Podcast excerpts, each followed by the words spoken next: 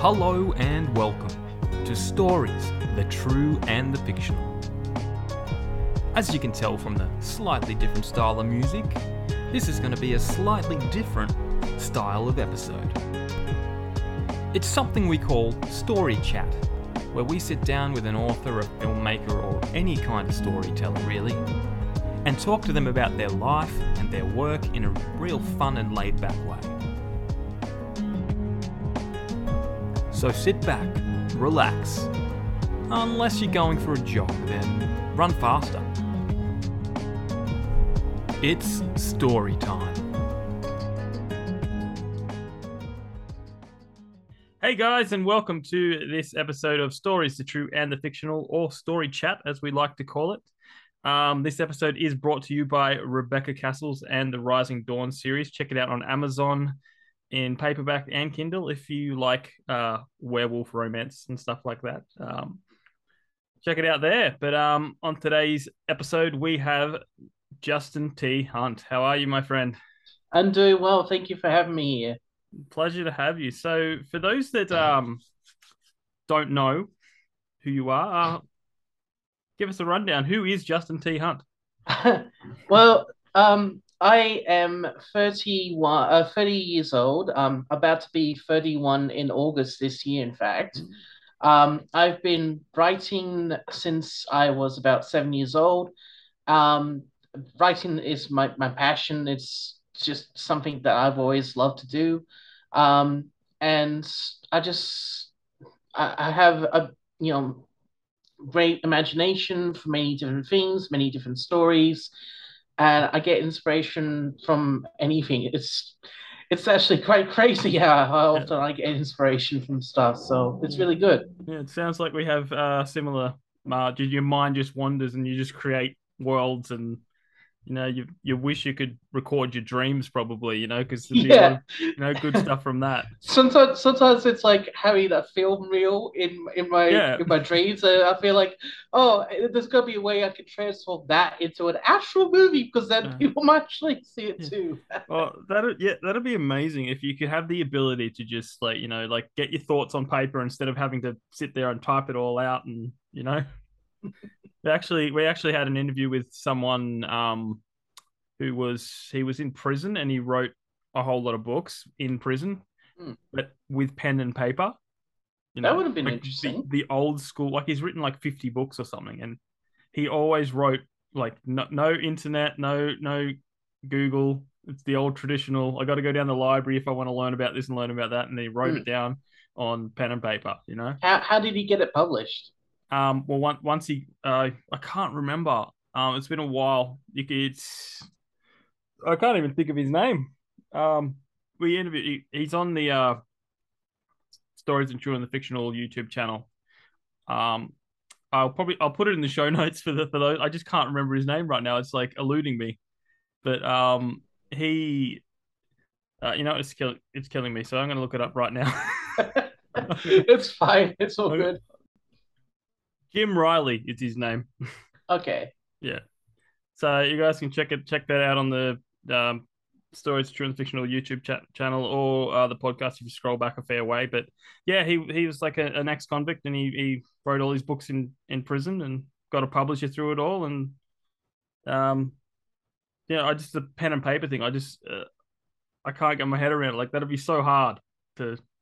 It would be. I imagine it would be.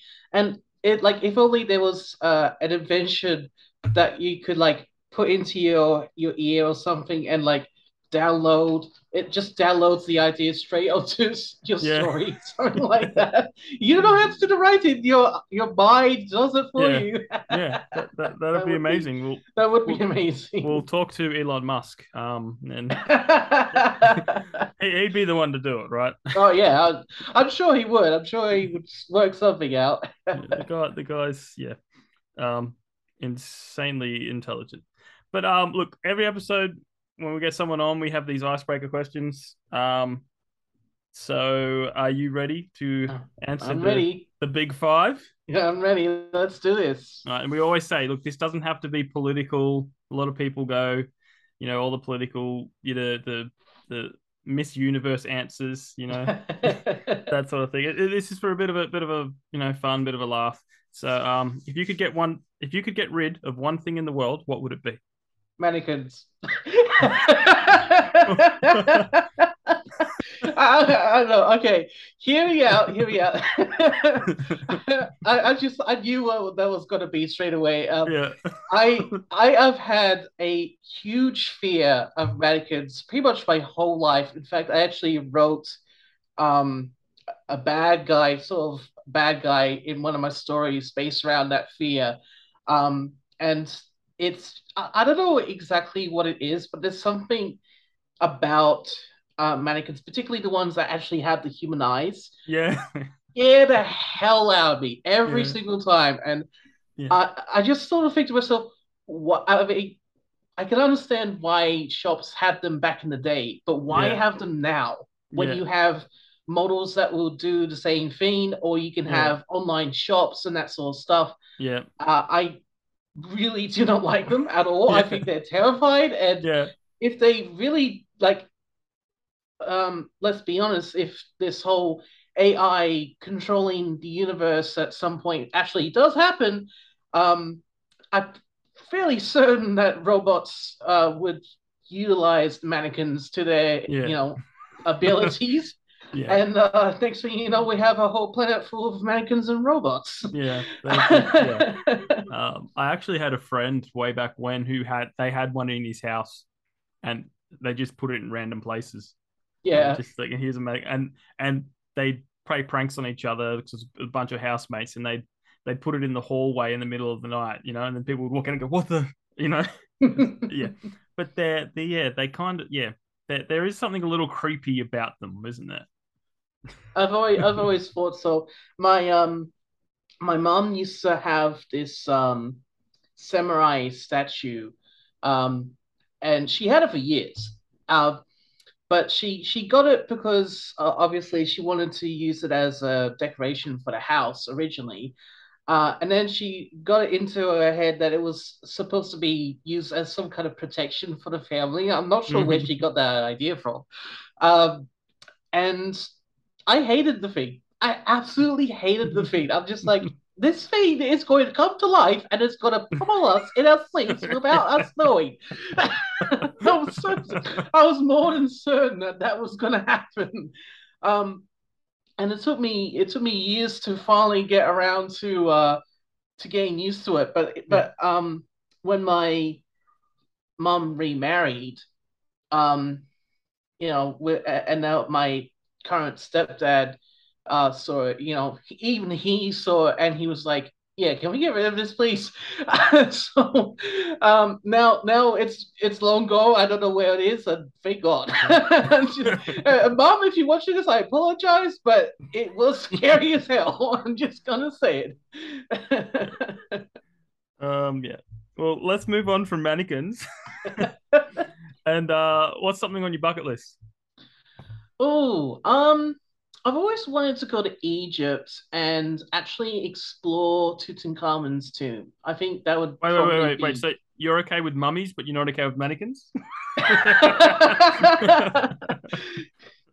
I know it's it's a little bit bizarre. I'm more yeah. interested in the um in the history. Uh, yeah. I'm more interested in in in the, all the artifacts and learning the history and stuff. Yeah.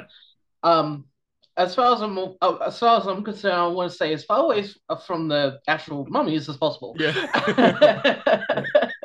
But uh, no, I've I've always had this fascination with uh, history, particularly uh, Egyptian history. Mm. And uh, when I was younger, I really liked the story of Tutankhamun for some reason, and and, and even like his the discovery of his tomb was was yeah. an interesting mystery. You know, the whole idea of this curse that possibly was put onto all these different people, and and um it, it really fascinated me, and I, I just I've been wanting to actually go there and um and visit the tomb ever since. And if I could have the chance to do that, I would absolutely absolutely take that chance. Yeah, it is. Yeah, I've always been fascinating, but fascinated with Egypt, but through sci-fi.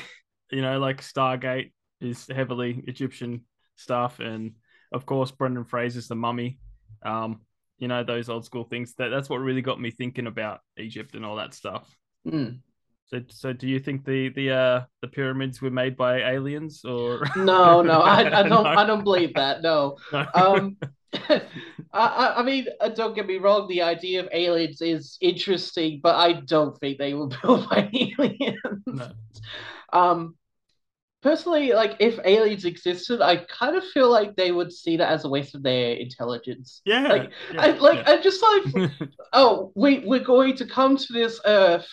And we're going to give you knowledge, but we're not going to, you know, actually help you um, with this knowledge. We're going to specifically build pyramids out of blocks, huge blocks, that uh, just for for uh, keeping track of your uh, of your pharaohs. Like, yeah. It doesn't add up to yeah. me. It doesn't add up. So, yeah. um, no, I, I don't believe that they yeah. were no. aliens yeah. at all. Yeah. So, yeah.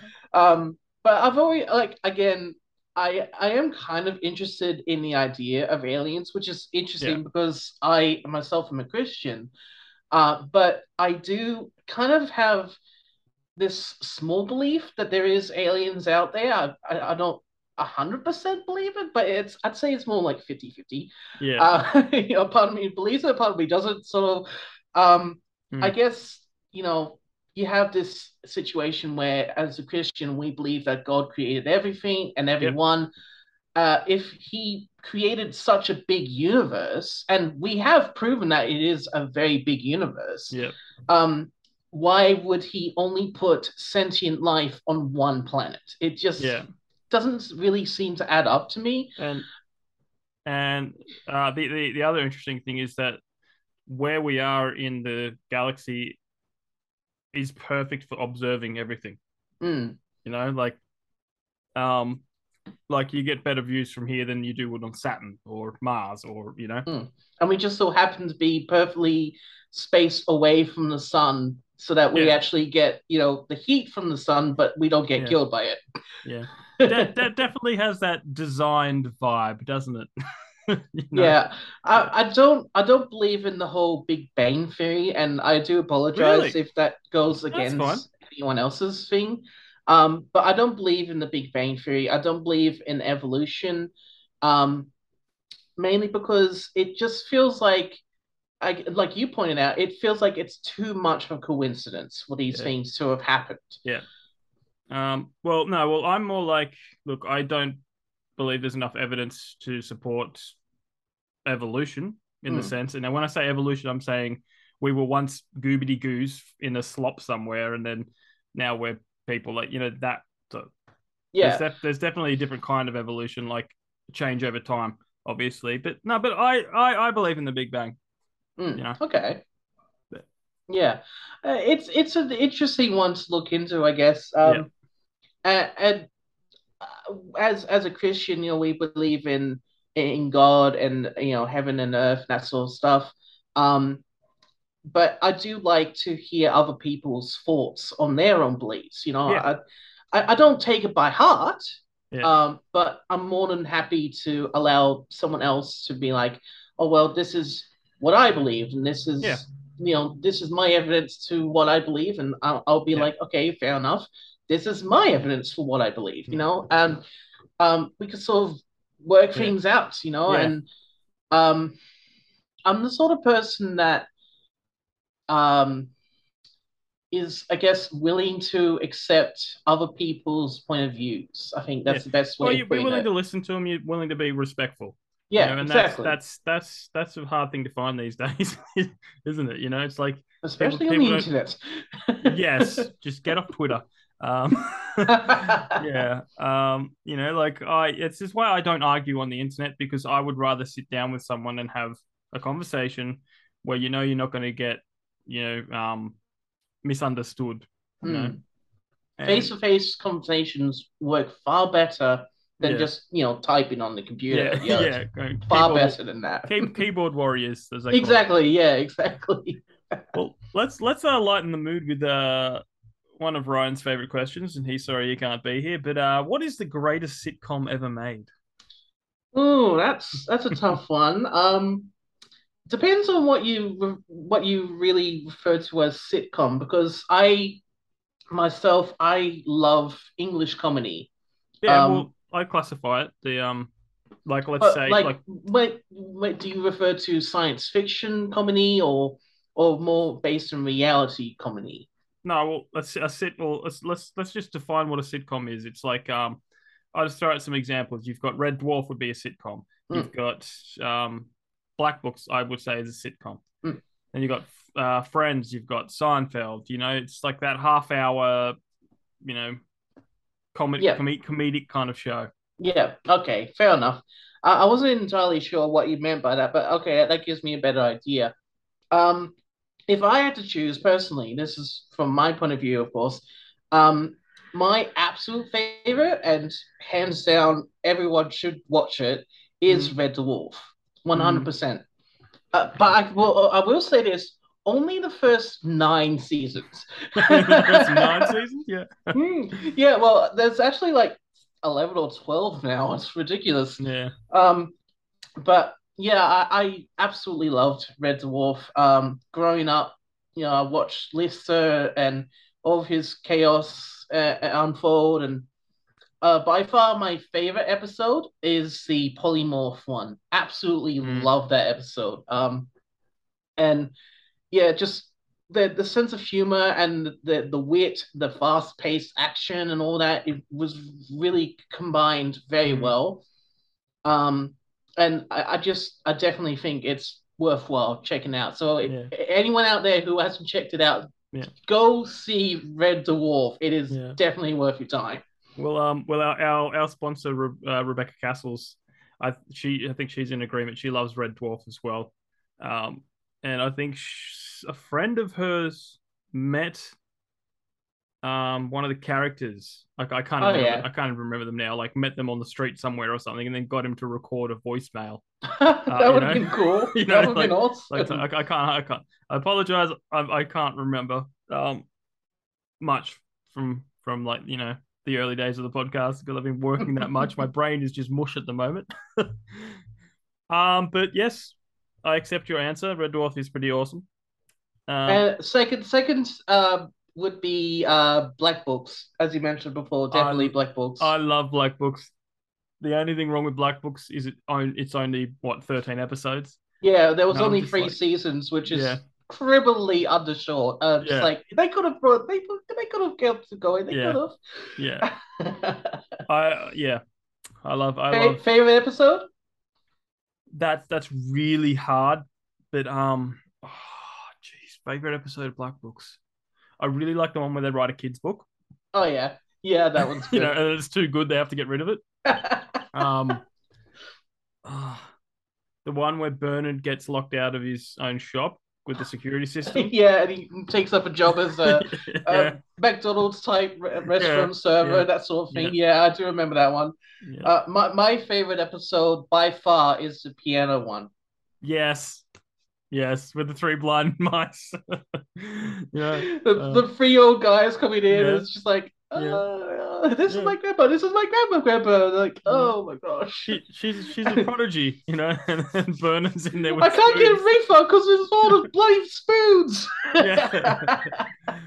yeah. Oh, it's so good. Uh, yeah. it was it was good. It was a good series, and I, I really wish it could have gone on just a little bit longer. Maybe yeah. five seasons would have been fine, but yeah. I guess you but know they probably saw it as just that was fine enough. Well, that's not the British thing to do, is it? you know, to, to go more than three seasons. you know, unless uh, you read The Wolf, of course. yes, yeah. Well, that, I think that's the exception. That's the exception. Um, All right, how do you feel about zombies? Do you have a zombie apocalypse plan? no, not really. Uh, my my ultimate plan for that um would be to find the nearest bunker, uh, no matter who it belongs to, yeah. and sneak probably sneak in there with a whole bunch of food and be like, "This is my place now," because I, I don't know how to shoot guns. Yeah. I don't have experience with bows and arrows. I'm not yeah. a very fast runner. Um. I could probably, you know, punch a few if I was, you know, push, push courageous enough to yeah. push them away. Uh, yeah. I haven't mentioned, you know, so I, I have that with uh, for me, I guess. And Um, but yeah, I definitely would not be able to face off against a yeah. whole horde of them. Yeah. Um, and I probably would utilize, um, because my my stepdad, my uncle, and a few of my relatives, they do know how to shoot guns. So yeah. I would probably utilize their ex uh, experience to yeah. my benefit yeah. in some kind of way. Yeah, I'm like, protect me, protect me. Yeah, like find family that know how to kill. Um, yeah. No, well, I'm I'm up in the Blue Mountains, so I'm like, everyone says, "What's your plan?" I'm going like, just stay where I am, because everyone's plan is head to the mountains, you know. So I'm like, yeah, I'll just I'll stay here. Got a veggie patch, you know. Don't draw attention to myself. I'll be right. Yeah, I mean, the, the chances of the if you know if it was to happen, the chances of a zombie apocalypse to reach as far as the Blue Mountains are very slim. Yeah. Um, because they would probably be more like excuse me, probably be more likely to be based around major city areas. Yeah. Um, you know, so like Sydney or Melbourne or you know that sort yeah. of thing. Um, so. Uh, in my case, I would probably stay where I am, but yeah, like I said, probably find like a, yeah. a base or something yeah. that I could hide in. Yeah. Somewhere. Yeah. Well, you'd have a lot more prep time because you know you'd, you'd hear about what's happening in the cities and. Well, oh. time to back. You're like, well, I'll get ready. You know, yeah. All right, now for the ultimate question. Elon Musk calls you up, says he loves your book, The Freiyon Tales. And offers you to test drive his new electric time machine. Uh, what do you do? Where do you go? Oh, I love that. Um, well, if I really wanted to time travel, I would probably go back in time to um, officially meet um, the... Uh, officially meet C S Lewis, I think. Oh, yes. Yeah, uh, because Narnia has been a huge, huge inspiration for my, my books, uh, for my life. A lot of stuff that, you know, I've been going through has been majorly inspired by Narnia books. And I would love more than anything to go back in time and, you know, actually get a chance to meet him, mm. see what he was like. Um, And I guess congratulate him. Uh, well, congratulate. Uh, thank him more. Yes. Thank him is what I mean. Congratulations, C S Lewis, for inspiring me. Yeah, you have no idea how much you've inspired me. So yeah, yeah. Congratulations. Yeah, that's how that works. You know, um, I, actually, um, thinking about it, I probably would go to every famous author that um. you know, has written fantasy yeah. that I've been inspired by, who has unfortunately passed away, and I would thank them, you know, just yeah. personally, you know, I would thank them for their inspiration. I would thank them for, yeah. uh, you know, everything they, they have achieved. Um, the, the funny thing is, like, um, the time periods that they would come from, they wouldn't know. Yeah.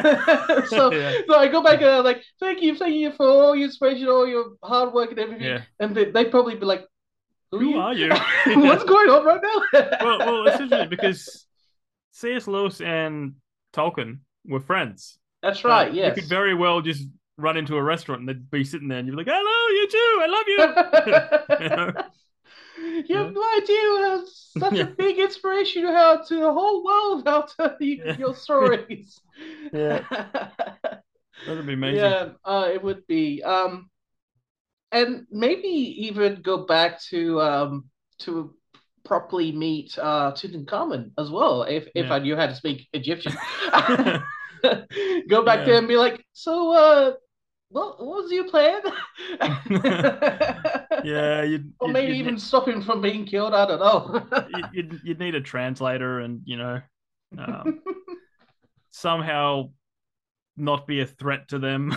Yeah, know, well, in case he's like, come, come here and torture you or something. You know, you, you don't know what's gonna. Yeah, well, exactly. um, no, I that's an that's an interesting one. Um, because like if you. I, I love Doctor Who. I'm a big fan of Doctor Who, and um, the whole idea of, you know, crisscrossing through time and space is really, really interesting. And so when you, you know, when you someone is uh, is asking, you know, what time period would you time travel to if you could? Um, yeah, that would definitely be my answers. Meet all yeah. these famous authors and be like, thank you, yeah. you've been such a huge inspiration to me yeah. and to millions upon millions of other people throughout history. Yeah. And um, just, you know, keep doing your best, doing what you are, uh, what you're currently doing. And, um, you know, you, you will get there eventually, because yeah. you have to remember back when most of these authors first, you know, got off the ground, got their stories published. Um, well, for, for one, the internet didn't exist. Yeah. and, yeah. and for another, you know, um, the money was a lot less um, worthwhile than it is now. Yeah. So it's, uh, you know, it wasn't all about trying to get money from it. Yeah. Uh, it was more just getting your idea out there and allowing people to accept what you're writing and, yeah. and, and you know, give it a chance. And yeah. I, I really appreciate that, because yeah. that's essentially what I'm trying to do with my writing as well. Yeah. Awesome. Mm. Well, before we get into your writing, I want to, I want to talk to you about something um, that we've mentioned on the main show of our podcast, that me and Ryan went to see Weird Al Yankovic in concert. Yeah. And it turns out that you were there as well. I was, yes, a couple of weeks ago. Same concert. Same, the same concert. concert, yeah. yeah. There you go, right? Crazy. Um, I actually got the chance to meet Weird Al on that yes. day, uh, on that night, and it was absolutely incredible. I had a yeah. V I P ticket, and yeah. I, I I was actually in the front row. I don't know. Were don't you in know the front you, row? I was legit in the yeah. front row. Like, I could actually touch the, the stage. stage. I could yeah. legitimately touch the stage. I was that no. close. Now, yeah, um, we, we were up top. We were like close to the front front row, but up the top section. Yeah. Um, look, looking down. So they were still pretty good seats. Uh, but those tickets sold out so fast. Oh, they did. Yeah, I know. Um, I remember. Um. I remember the like the couple of weeks leading up to, before the actual yeah. uh, performance, um, people were storming Twitter uh, with things mm. like, "Oh, here I come, Weird Al! This is gonna be awesome! This is gonna be epic!" And it was hard to uh, not miss that sort of thing. Yeah, um, yeah. So it it show it goes to show that Weird Al is still as popular now as he yeah. was ten years ago, or even yeah. fifteen years ago, you know. I, so I was I was surprised by the range of age there, like from old to young to those kids. Yeah, I know, it was, I, it was I met, amazing. I, I met when we were lining up to get merch. Um, there was a kid behind us. It was his first ever concert. Yeah, and his and, first ever concert is Weird Al. You know, like how awesome is that? That is really good. That is amazing. Yeah, yeah. Uh, like I met a few people there. Um. I'm really glad I did. You know, they were really nice people, and um, and like I said, I actually did get a chance to uh to talk to briefly talk to uh, Weird Al right at the end. Yeah. Um, unfortunately, because the concert went on pretty late. Like yeah, you were there. It went on pretty late. Yeah. Um, by the time we actually got to see him and and talk to him, yeah. it was getting on to midnight. Yeah. And I think and... by that time everyone was tired, everyone yeah. was packing up. Dude, let's let's hurry this along. We gotta go yeah. home. We gotta go home. Yeah. You know? So um sadly I didn't get much of a chance to say much to him, but yeah. I was able, and this is really, really special, I was able to give Weird Al Yankovic a copy of my book signed That's by awesome. me. You're awesome. So I'm really happy about did, that. Did I you, now know. Did you, that did he you has say? That. Did you say congratulations, Weird Al? uh, um, congratulations, yeah. What's movie? uh, yeah. Um, oh, jeez. Yeah. Did, um, did, did, did he? Did he seem seem grateful for it? Was he like, oh, or? Like, he, like, he he did seem very happy to get it. I think he was a bit surprised. Yeah. Um. He did say he was going to read it in front of many people, so he has to keep that secret. he has to he has to keep that promise. So, yeah. um, uh, yeah, but sadly, that's not really a guarantee that he's going to like spread yeah. it to other people. But no, that's yeah. okay. You know, I'm not too fussed about that. Yeah. Um, you know, if he by some miracle is watching this, which would be amazing. Uh, hi, and thank yeah. you. It was oh. great to meet you. yeah. yeah. And and if you're watching Weird Al, come on the show. We'd love to talk to you.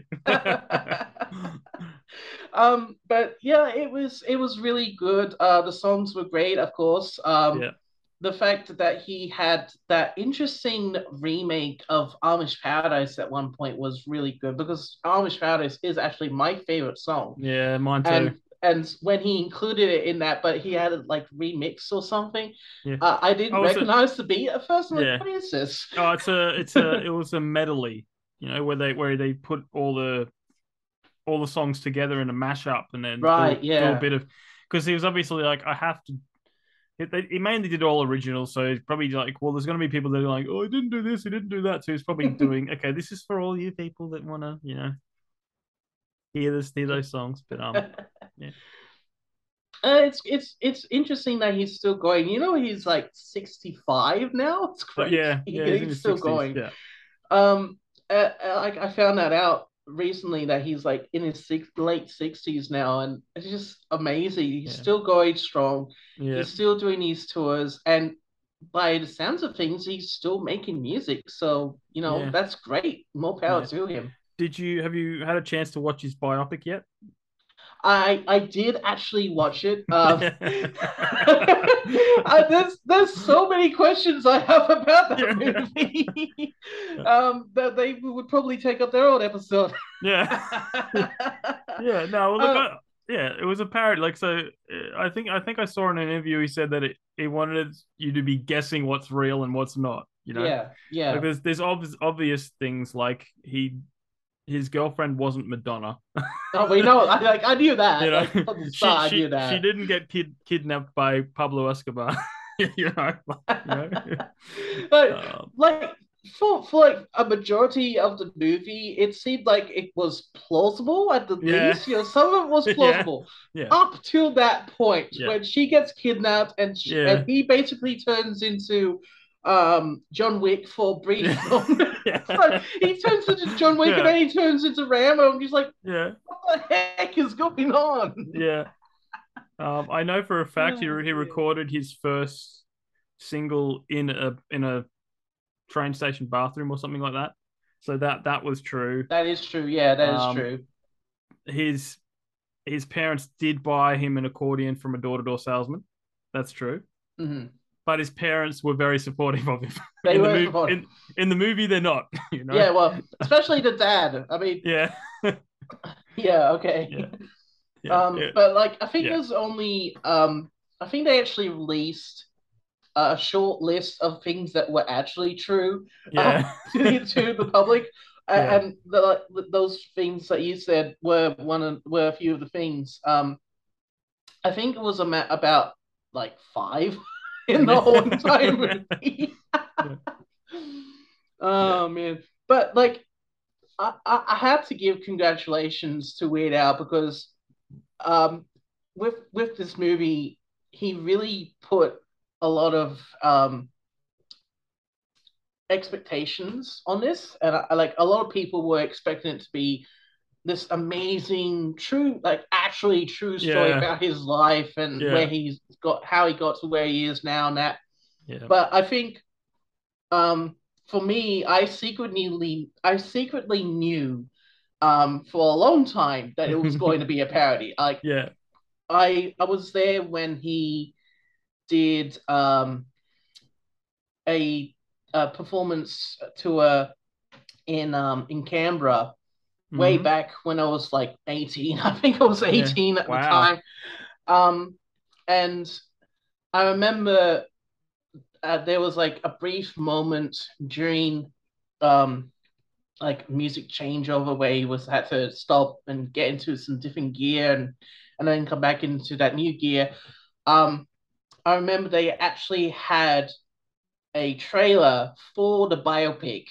And this yeah. is way before they even decided to yeah. um, include Daniel Radcliffe in it all. So mm.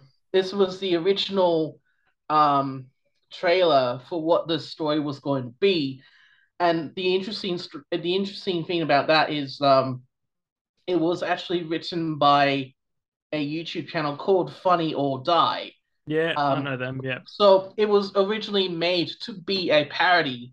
Yeah. And I'm not sure what the exact story is, but Weird Al must have picked up on it, and he was yeah. like, yeah, I want to put actual money into this. I want yeah. to, you know, actually put some effort into this and make this a reality. Yeah. And, and that's how the bio, the actual biopic movie happened, as, mm-hmm. as far as I'm aware.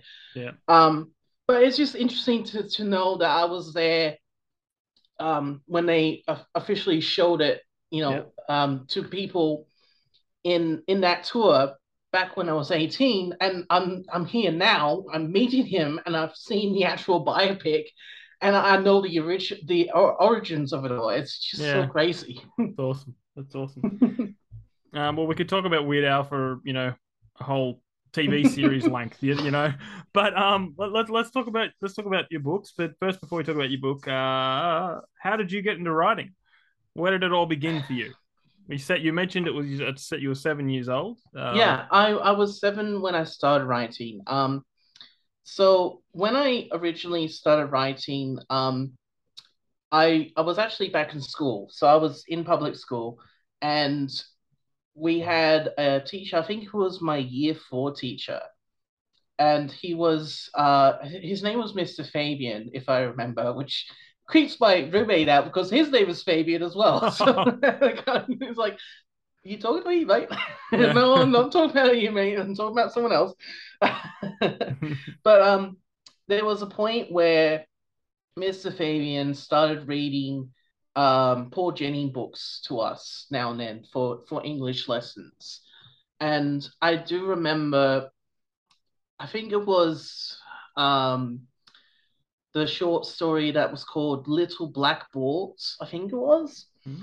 Uh, and when I heard him reading that, um, something in me clicked. It was like something turned on, and I just automatically, I was just like, I want to start writing like this. I want to start mm-hmm. being a, a writer that brings imagination to others, or you know, makes them cry, makes them laugh, makes them smile, makes them sad, you know. Um, and I felt like this was something that I wanted to work towards. So mm. um, in- interesting enough, the week after that, he actually gave us, like Mister Fabian, gave us a assignment that we had to work on by ourselves. Mm. And the assignment was to w- write a short story based around um, this little image that was on like a piece of paper. And um, the, what was it? The plot of it was based around a question uh, relating to that picture. And the question was, um, imagine if you uh, were walking down a road and you come across an abandoned wrecked car, Um, and it starts to talk to you. Like, what would you do? What would yeah. be the situation? You come up with the story behind everything there. And and through that, I started writing my my official first book, um, which unfortunately was never actually published. But, mm. um, you know, uh, I, I I put a lot of effort into this, and a lot of, a lot of work, yeah. uh, you know, seven years old. yeah. Um, but this was my official first story that I'd ever done, and it was called Hank the Abandoned Car. And wow. I remember it very well. Like, uh, yeah, obviously, I remember these things yeah. very well. Yeah. Um, and it was it was exactly that. It was about a kid who found an abandoned, wrecked car in the middle of a, a street, and the car started talking to him, and you know, this whole adventure would unravel because of that. And I I had, you know, a, a scenario, I had characters, I had yeah. comedy, I had action, you know, mm. the whole the whole lot. Um, yeah. And it actually got me a few awards because people really liked it at school. So uh, I was really happy with that. And I think it was at that point I knew that I was going to be a writer. And basically I've been writing ever since. Awesome. Um So you haven't tried selling it to the people that made Herbie and see if they could do a, do a spin-off? No, no. Um, unfortunately, that story has um, since fallen to the wayside. I'm probably yeah. not going to re uh, going to try and rewrite or anything like yeah. that. Uh, mainly because I was concerned with uh, people assuming that I was plagiarizing yeah. um, other things. You know, uh, for instance, the whole idea of talking cars. Yeah. Automatically, people would think of Cars, you know, the yeah. Pixar movie. Yeah. Um, but I want to say this: I thought the idea first, so yeah. I, I started yeah. writing the story yeah. when I was uh, back in back in nineteen ninety-nine. I don't know when Cars was released, but I know it wasn't well, released then. No, Car- Cars was Cars was mid two thousands, I think. But um, but that being said, the way is copyright works in Australia, if you wrote it and you have a record of it, then that's copyright. You don't need mm. to go through some fancy um, agency or whatever. You just like, as soon as you write it down, that's, you know. Yeah, but I was seven, so I didn't know that. Well, you should sue. You should sue Disney. I should sue Pixar for taking my yeah. idea. Seven years and, old, and I wrote. Be- and because they're like a multi-billion dollar company, they'll probably just pay you to go away. You know. Either way, you'll win. Um, Here's two million dollars. Go do something yeah. else. Go yeah. on. yeah. Shoo, shoo. Uh, um, all right, oh, let, let, let's talk about uh, Freiyon Fables. Um, okay. Yeah. Tell us what's it about. Uh, the the series in general, or just this yep, particular just... book? Well, or these both. Well, if we want to f- focus on the the series in general first, so. Um, the series is going to be comprised of three sections, three seasons, if you yep. will. Um, and each one follows a specific storyline. So in season one, we're following McLean, uh, the squirrel, the main character of uh, um, Rise to the Challenge. Mm-hmm. We're following him as he basically becomes the world of Freiyon. He, became, he becomes that world's champion. He becomes the first explorer of this world, um, and it's it's a chronicle of all of his different adventures, what he gets up to, uh, who he inspires, all the bad guys he comes up against, and um, it, at the end of the day, it's all about him trying to achieve freedom, not just for himself, but for his family and his friends. That's what he really wants to aim for, is trying to get that sense of freedom for everyone. Um, because he knows firsthand what it's like to be a prisoner. So he wants to help others gain their freedom, whether it be physical freedom or some kind of mental freedom that they have. Uh, and that's the, that's the essential message of season one. Um, Season two is a little bit tougher. Yeah.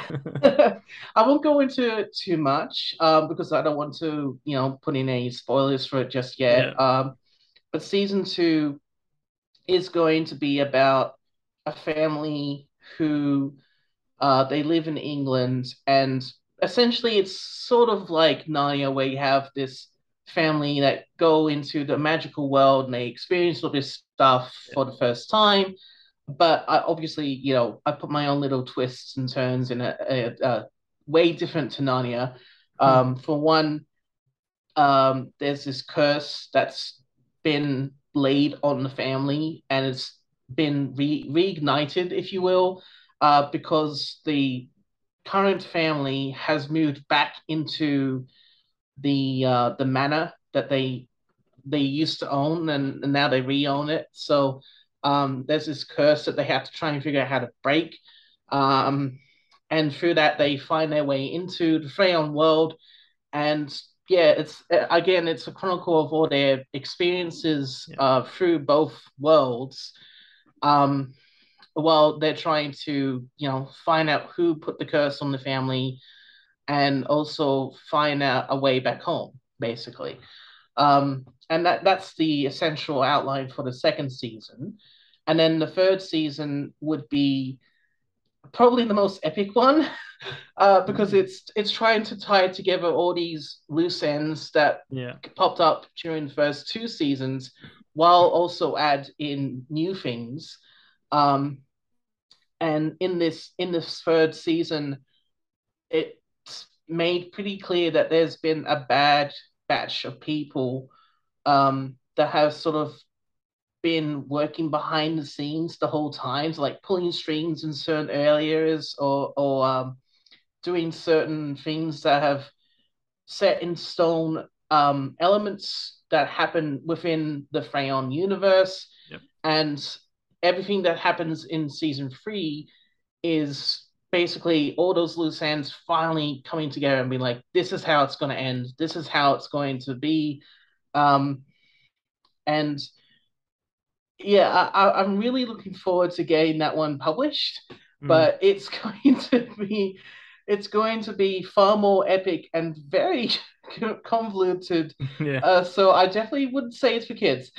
Because um, what I wanted to do with the Freiyon Fables in general was something along the lines of Harry Potter, where it would start off yeah. for a younger generation, yeah. you know, uh, say eight, nine, ten, eleven, yeah. you know, following, following, following.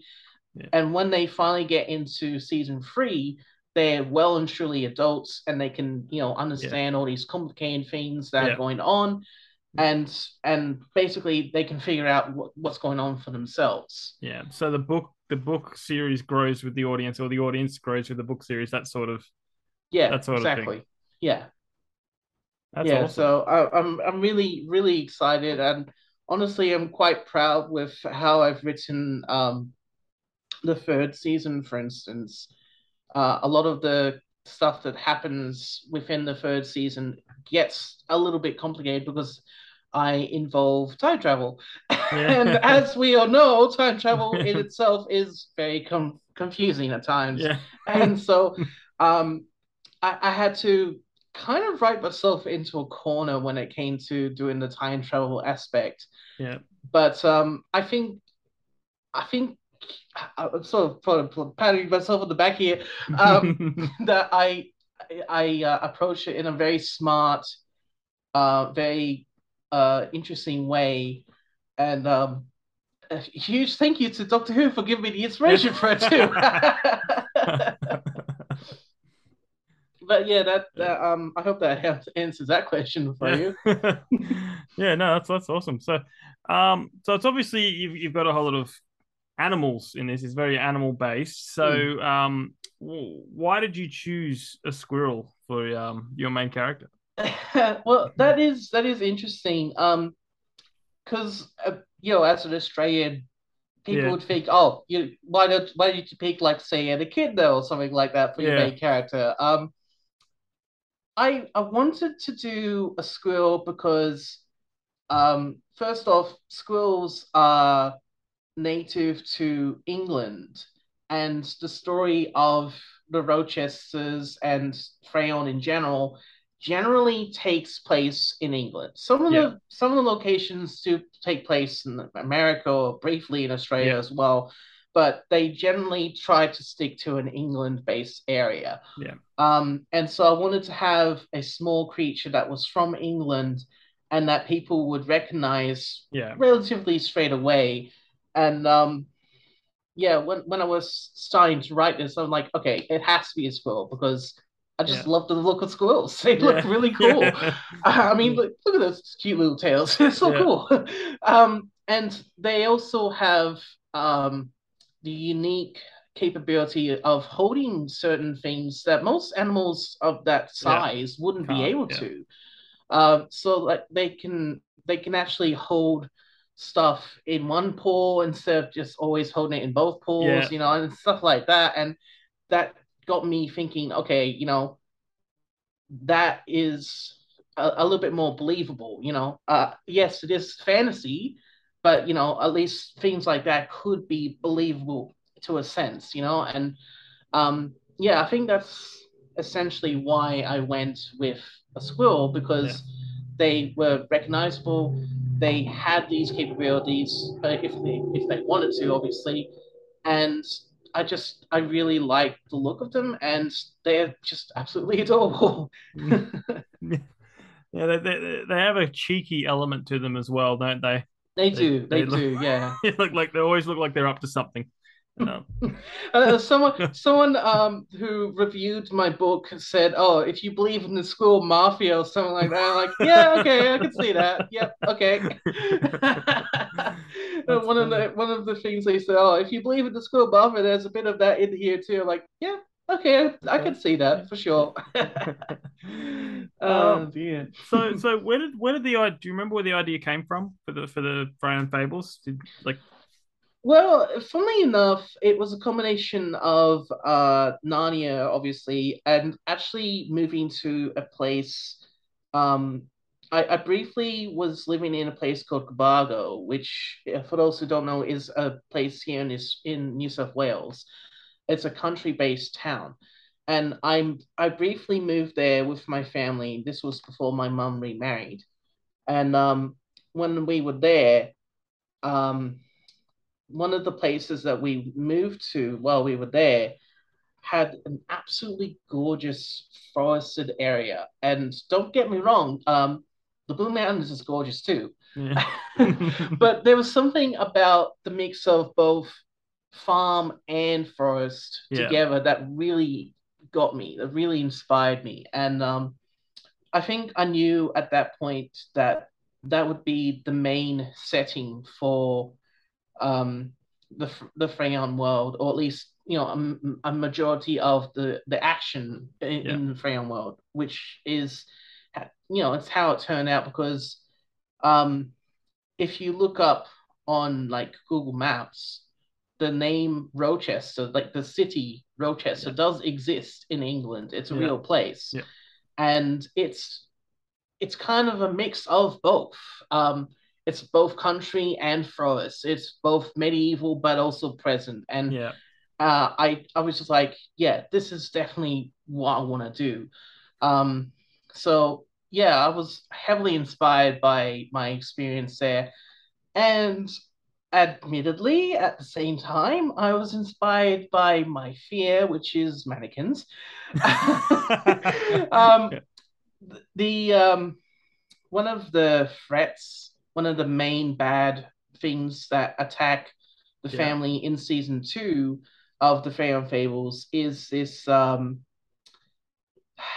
I'm not sure what you would refer to it as. It's um, it's supposed to be a robot, but it's yeah. like hidden within a shining armor, a medieval shining armor uh, suit. Yeah. yeah. Uh, so you have this thing walking around with shining armor. Um, you know. The sort of thing that medieval knight would wear, yeah. uh, and it's trying to, you know, take down family members. And I was, I'm sorry to say this, Mum. Again, I, I love you, Mum, but this thing scared me to death.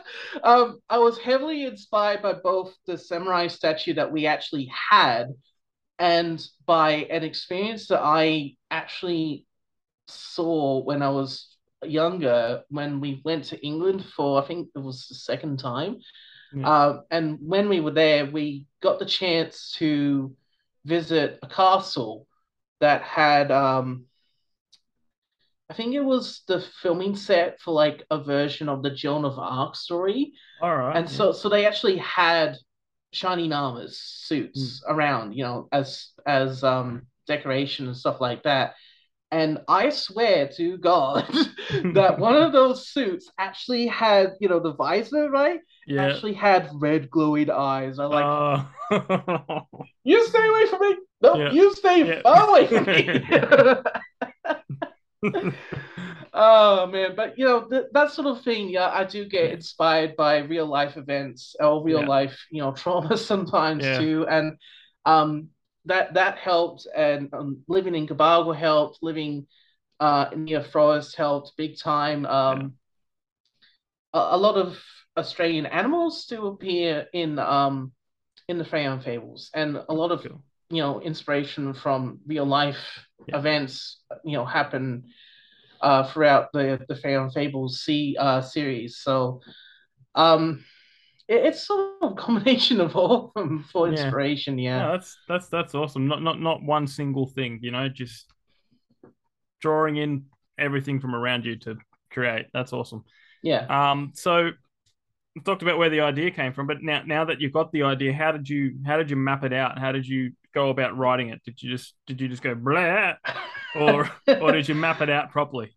um, I I admit that when I started writing the Freiyon Fables, I, I actually started writing the Rochester Runes storyline, which is the second season.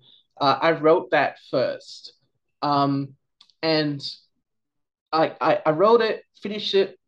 You know, done, dusted, felt good, felt happy. And then about two weeks later, I looked at it like, I feel like I didn't give enough depth to this world. Mm. I really should fix that. Yeah. So, so I went about uh, trying to think of like um, what would be a good backstory for this world, and what yeah. could I add that hasn't been explained.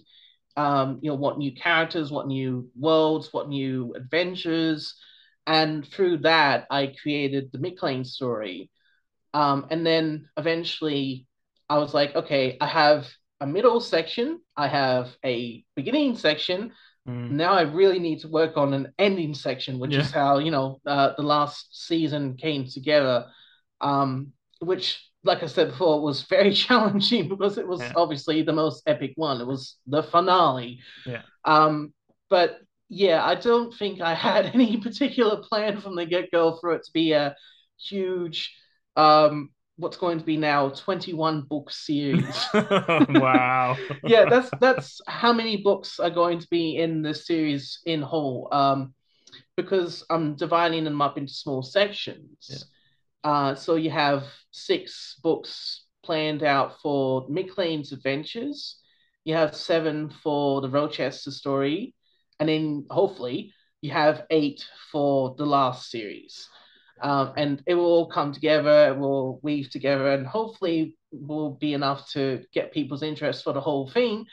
Um, but like that was not the plan. Originally, it was not the plan at all. So I think there was a point in my in my life, I, I was probably a uh, seventeen, probably seventeen at the time, when I was like, I need to make this a series that feels more alive. Yeah. Um, and feels like it could actually be its own world. Because up until I was seventeen, I'd only just written the Rochester Runes. That was yeah. it.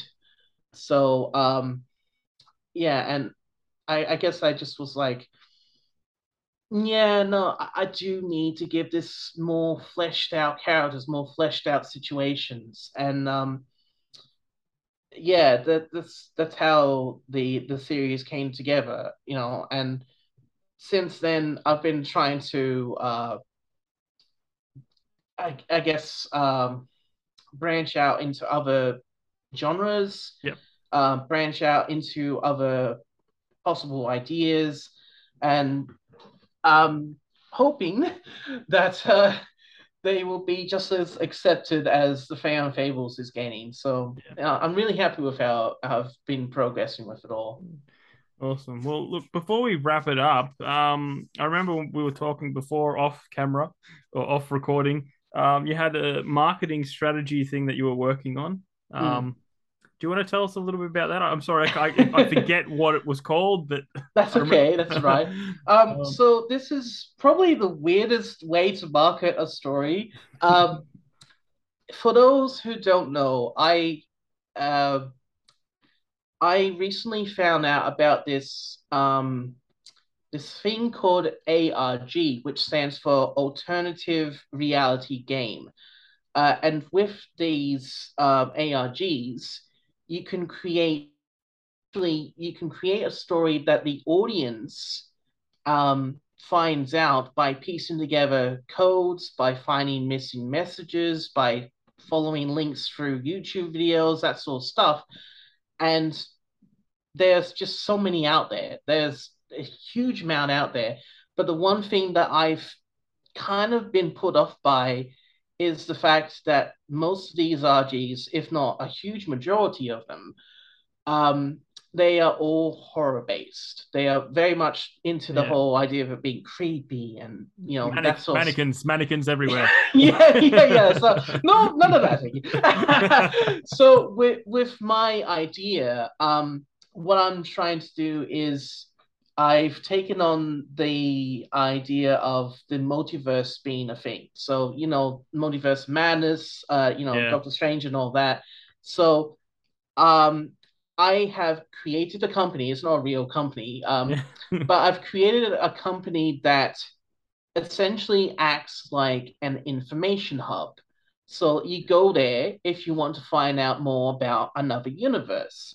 Yeah. Um, and, and you can also go there if you want to stay for a little while before you go to that other universe. Sort of like a preparation point, I suppose.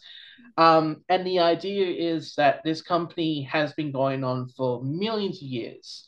And um, they recently found, just so happened to have recently found, uh, a... the existence of a new universe, which just so happens to be called the Freiyon universe, yeah. which oh. is how it ties in with, with my series. Yeah. Um, because this um, this A R G that I've started, um, it's essentially a book marketing A R G. It's to help get people more aware of my stories. Um, and, like, even if they don't Uh, buy it from, like, say, social media pages or anything like that, they can still find stuff to do with it through this A R G.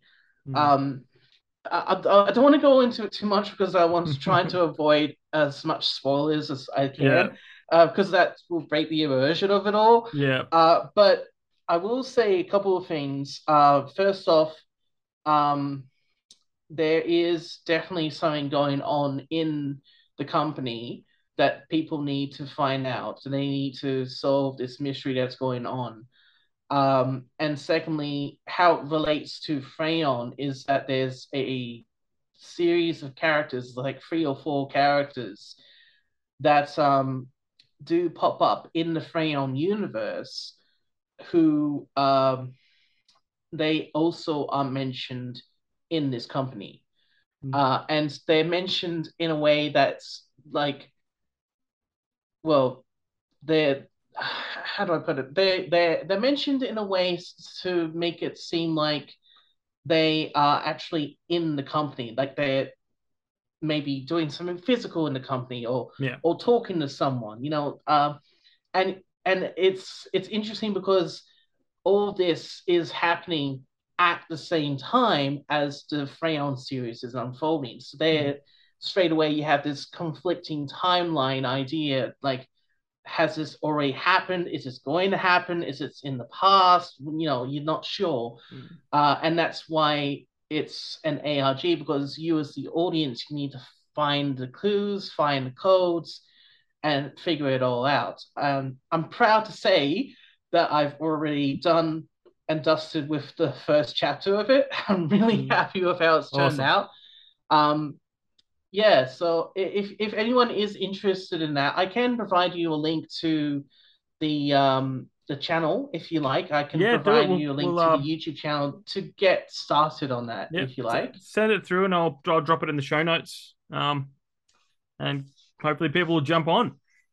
Yeah, I, I'm I'm hoping so too. It's It's going to be my biggest project, like yeah. no doubt about it. It's going to be my yeah. biggest project of my entire life. So I'm awesome. really excited about it. Yeah, cool. Um, well, thank you so much for coming on, Justin. Um, do you want to let people know where they can grab a copy of your books? Um, do you have a website? Do you have socials? Just plug yourself away. Right. Yes. Um, I do have my own author website, so you can find that website under Justin T Hunt, uh, which I think is Justin T Hunt Wix site, I believe. I'll just confirm that on Google, of course. Yeah. um, because this is actually a website that I myself made, so I've got to make sure I get it correct. yeah. So I'll pop it into your chat notes, but it is Martin versus McLean dot wixsite dot com slash Justin T Hunt. I know that's a long one. I'll send yeah. that to you through chat. No, uh, guys, um, the link will be in the show notes. Um, yeah, yeah. I, I also know that Shoreline has obviously got their copy of yep. it on their site. yeah. which is Shoreline Publishing. Uh, and you just have to look for Freiyon Fables Rise yeah. to the Challenge. Yeah. Um, I'll put that in the uh, the chat notes too.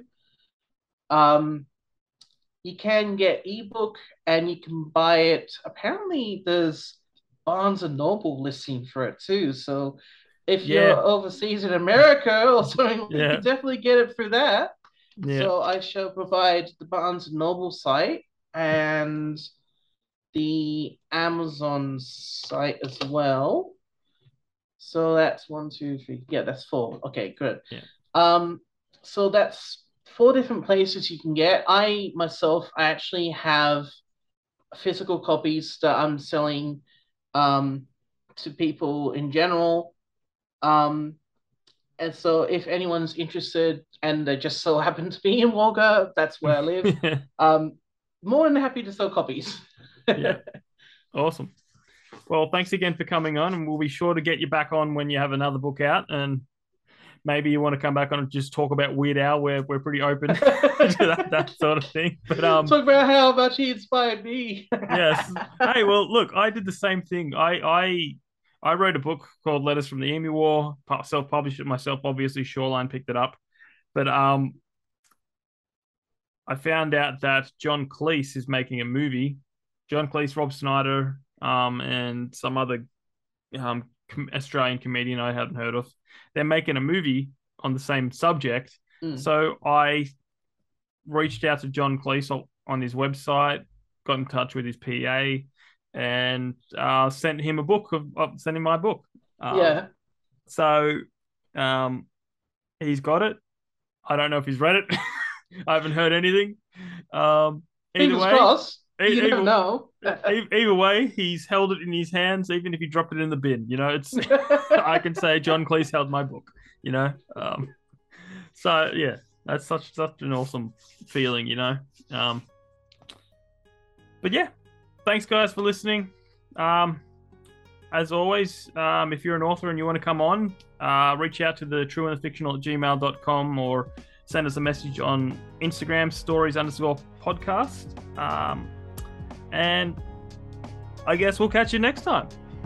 Thank you so much.